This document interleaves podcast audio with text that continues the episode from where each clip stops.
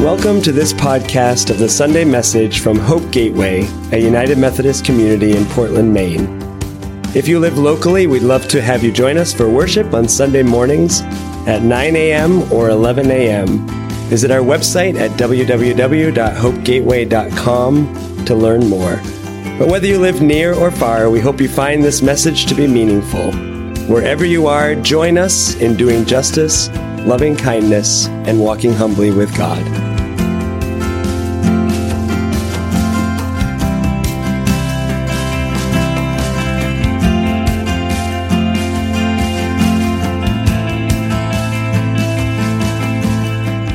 worship series on non toxic Christianity. It's not really a very high bar, is it? we just really want a Christianity that's non toxic. So, we're going to be talking about some um, various toxic ideas um, that are out there in the Christian world over the next few weeks. And we're hoping actually there'll be a few other reprises of this series um, throughout the next year because there's a few other topics that we could talk about and um, find ways for you to let us know about that coming up. So, but today we're talking about um, the toxicity of the idol of Christian unity. And um, I know a little bit about unity because I'm a United Methodist. And the United Methodist Church came by that name through not a real intentional process of having United as the first name in our name, but here we are, stuck with it, and um, kind of obsessed about this idea of unity. And I've been uncomfortable with it for a while because um, at various gatherings, there's all these songs that we sing about unity, and it feels a little like manipulation. Because when there's a disagreement, or there's a discussion to be had and people aren't of all one of opinion and we keep saying we need unity it really is just saying don't talk about that thing that we disagree about which isn't actually unity so speaking of methodism um, john wesley was the founder of the methodist movement he was an anglican priest in england himself but he started um, a new church called the Methodists, which was a derogatory term, but anyway, we'll get to that later. So he um, said this. He said many, many things, but he said this. Though we cannot think alike, may we not love alike. May we not be of one heart, though we are not of one opinion. Without a doubt, without all doubt, may we, we may. Herein, all the children of God may unite, notwithstanding these smaller differences. May we not love alike. So there's a challenge right, in unity. Because many times it means avoiding difficult conversations or not even acknowledging that difference of opinion exists. But that lack of acknowledgement um, doesn't serve us well. And we pretend that we have to have unity of mind. Or we avoid recognizing that we have various experiences and thoughts. We don't have an opportunity to learn and grow because we try so hard to achieve an ideal of unity that I actually believe is a misunderstanding of what Jesus said.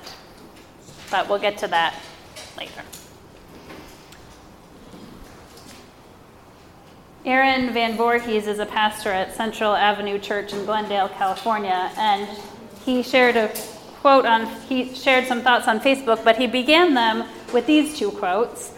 With Jesus says, "Love your enemies." And James Baldwin says, "If I love you, I have to make you conscious of the things you don't see. If I love you, I have to make you conscious, aware of the things that you don't see.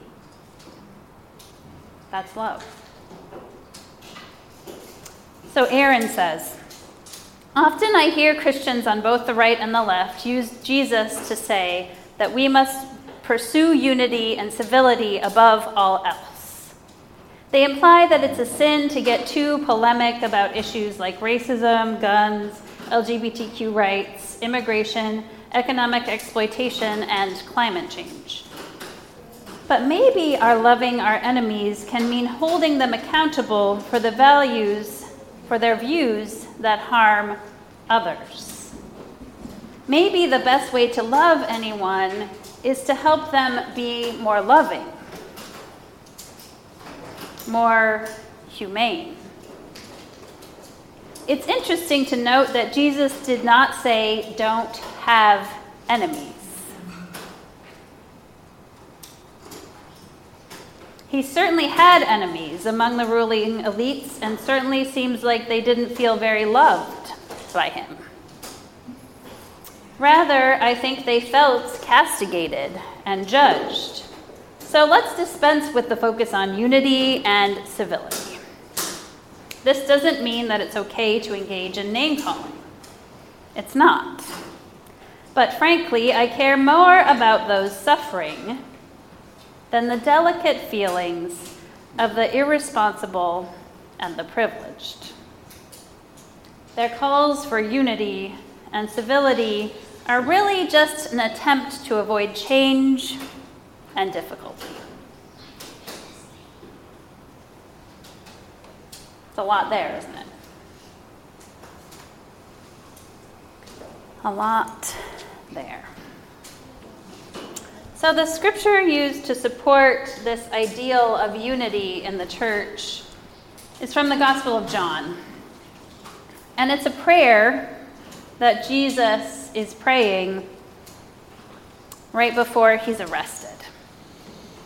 He says many, many things to God, and among them, he prays for unity for his followers. But this is not advice saying, you should do this. He's saying, this is my longing. As I am finishing the work that I have been left to do, I pray that the thing that comes after me will be good. And honestly, we have a lot of history that's good and bad, right? And some of it has a lot to do with this unity. Because there's a few denominations in the world today, if you didn't notice. So, these words from John, the Gospel of John, in the 17th chapter, beginning in verse 17. Immerse them in the truth. The truth your voice speaks. In the same way you sent me into this world, I am sending them. It is entirely for their benefit that I have set myself apart so that they may be set apart by the truth. I'm not asking solely for their benefit. This prayer is also for all the believers who will follow them and hear them speak. Father, may they all be one as you are in me and I am in you.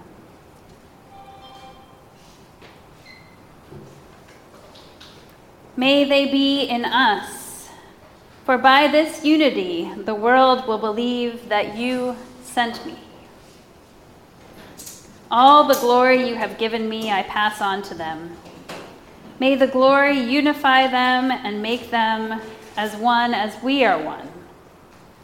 I in them, you in me, that they may be refined, so that all will know that you sent me and you love them the same way you love me.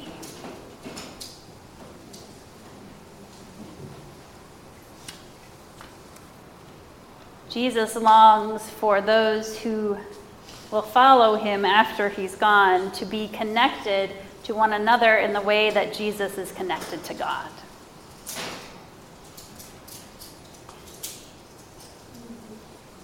This ideal of unity that Jesus is longing for is something that I have experienced here in Portland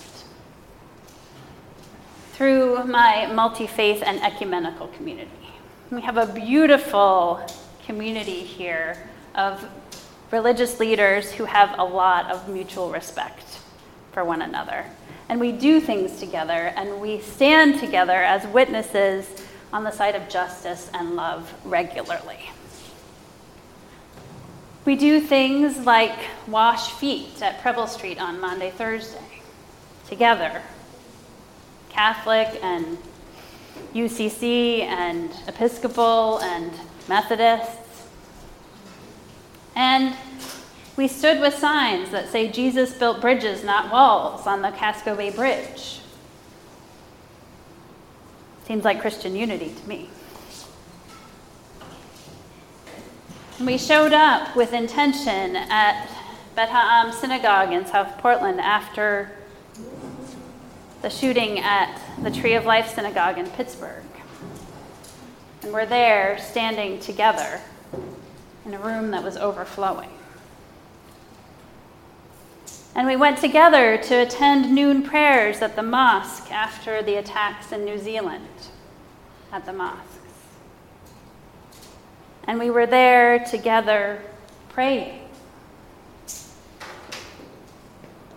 Those are times when I experience unity as a witness to the love of God.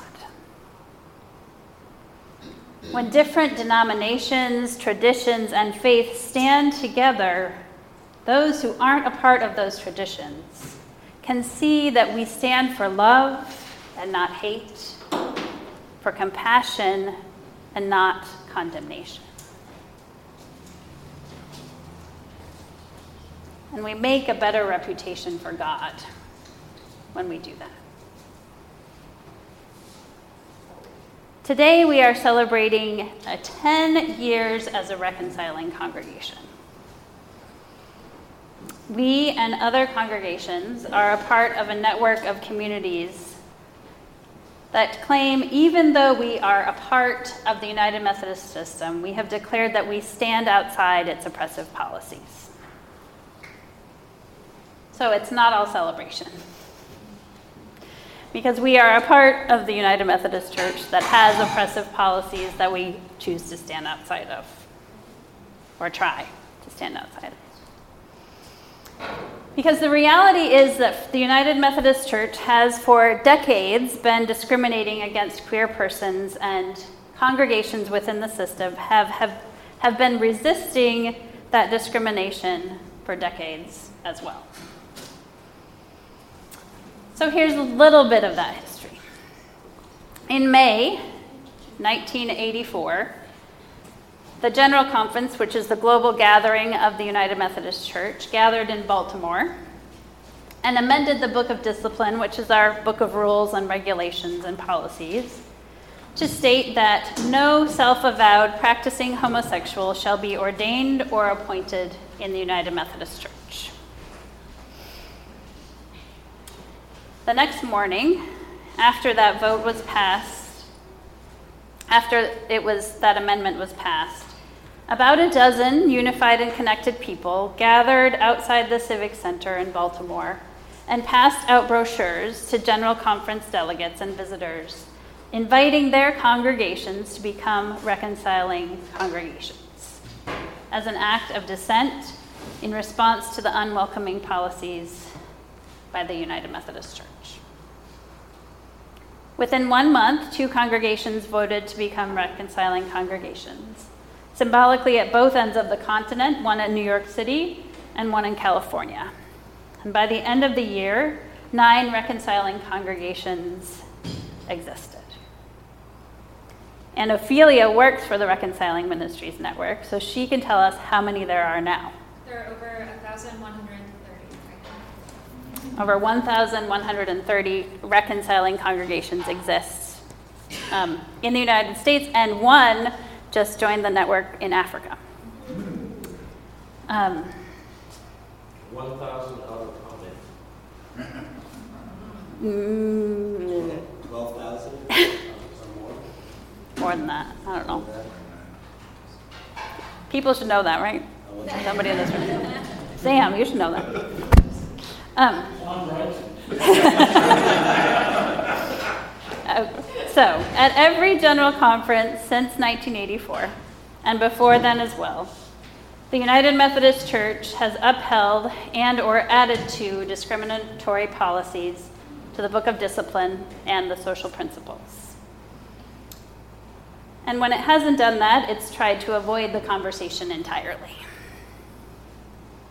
So, in 2016, it was decided that we should really have the conversation we'd been avoiding for years. And the Commission on the Way Forward was proposed by the Council of Bishops and approved by the 2016 General Conference to do a complete examination and possible revision of every paragraph of the Book of Discipline concerning human sexuality and explore options that help maintain and strengthen the unity of the church. That's quote.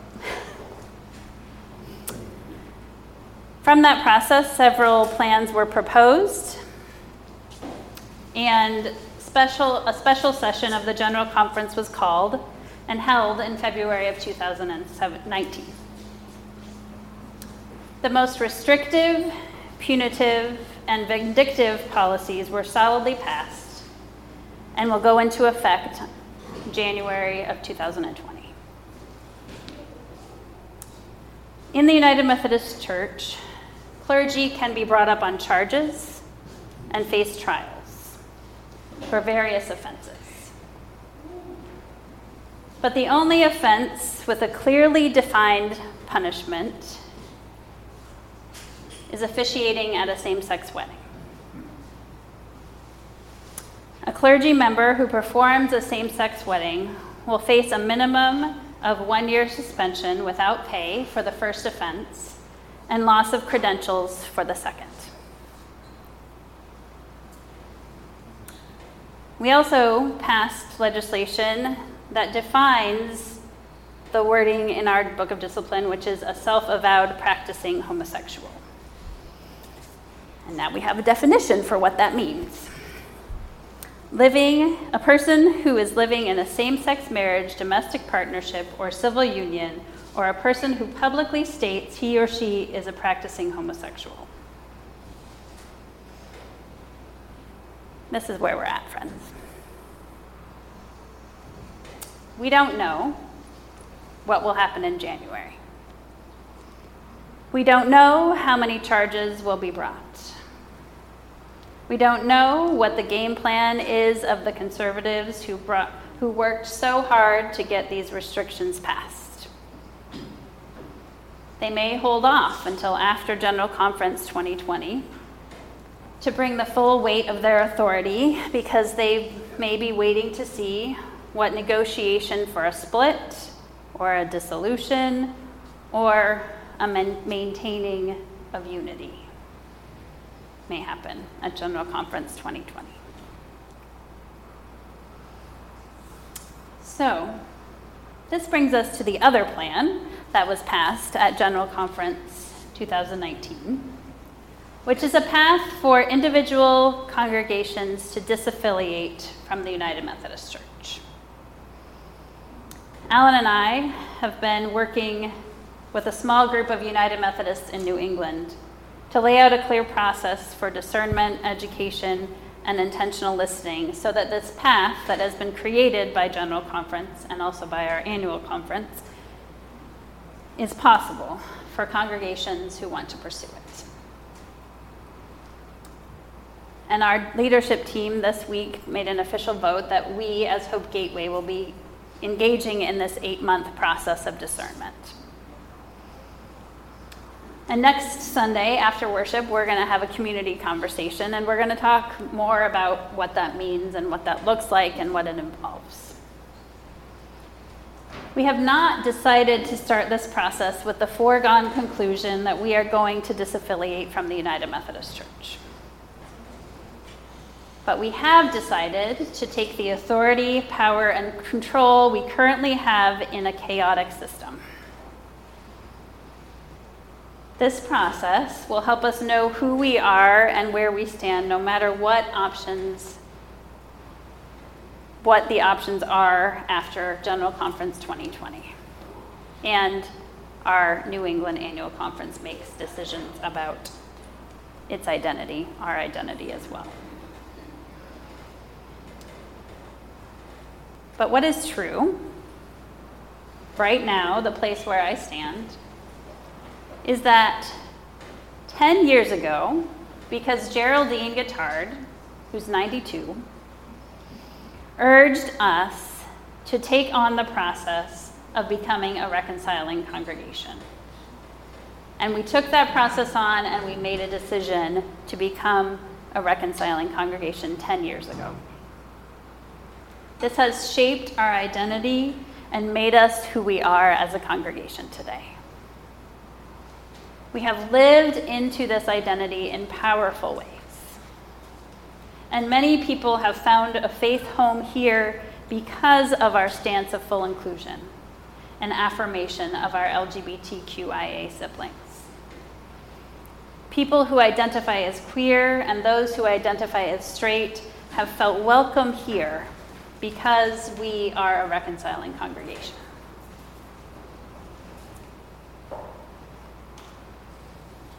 This is hard, and it's not easy, and it's not going to be an easy conversation, but it's going to be an honest conversation. And it's going to take us to a clearer place of who we want to be and the mess that we find ourselves in. But what really gives me joy is the fact that people have found a faith home here. And just a few weeks ago, there was a wedding here. Randy and Pete got married.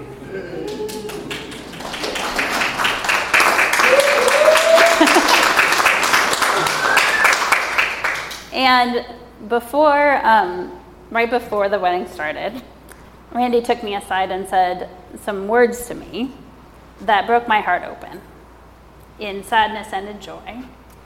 And so I said to him when I was preaching this sermon, I said, I'd really like you to say something like that to the congregation.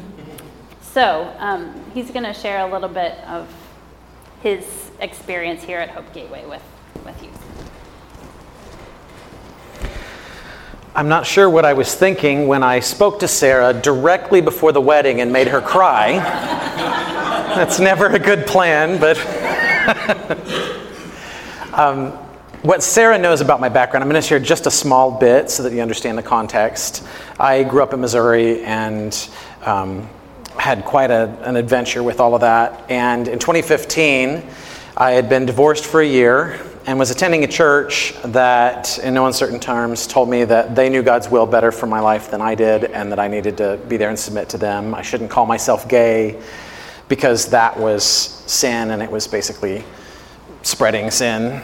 And there was an um, election, local citywide election, deciding whether or not to allow um, the current LGBTQ protections for healthcare and um, housing and things like that to stand, and the churches had risen up and gotten it back on the ballot to remove. I had spoken uh, in an interview about my perspective on it as a Christian, and then the following Sunday, the pastor stood up and, without naming me, said, You may have seen on the news that this is going on, but we want to make it clear what our position is. And for the sake of the kingdom and our ability to stand for the things of the kingdom, you all need to vote to remove those protections. And I'm sitting there in the church with this, right? So I didn't stay in that church very much longer. And um, my ex wife and her fiance and the kids and I moved somewhere where we could start fresh, right? We moved to Maine. We didn't know anybody here, we'd never been here, but it was a fresh start. And I started researching where are churches that are going to be safe, where are churches that are going to actually live welcome, and where I can bring my kids and not be afraid that behind the scenes they're being told that dad is in sin because he calls himself gay right? So I found Hope Gateway. It's the only church that I could find that actually embodied that online. I was like, wow, this is crazy. I started listening to messages, we showed up, but I was kind of skeptical. And then we sang the song that we started out this morning with For Gay and for Straight, a place at the table. And I started crying because this wasn't just like, hey, we put it on the website so you'll come in. It's, you're really a part of things. And I started looking, and our church embodied the body of Christ with diverse race and culture, male and female, and all this. And I said, this is a place that really means it. And we became part of this. Because that's the background. So, what I talked with Sarah about then was that you guys have become such a spiritual home for me, and in many ways have saved my faith, right? And we felt so comfortable with you that we could bring in family and friends from across the world, people that aren't even out publicly where they live, but they would come in, and I knew, Pete knew without a question how they would be received, what would and wouldn't be said to them. It was safe for us to bring people that mattered into this place. And it was all confirmed beautifully through the whole thing. And we've had several people come to us since then and say that they love the wedding, but among the most beautiful parts of it were the people from the church and the community they experienced. They've never been in a place like that where they felt so loved and it was such a community. And so I just want to say thank you. You guys have taken risks and have been in protest for a decade now. But what you're doing, despite the risks, matters. It matters to me, it matters to my family, it matters to how we raise our kids, it matters to the community, and even people who don't attend here know what this place stands for. So I just wanted to say thank you and to give you kind of that perspective as like you're acting, you've been acting out of principle and out of heart. But I want to tell you what that translates into in real lives. So thanks for the chance to share that.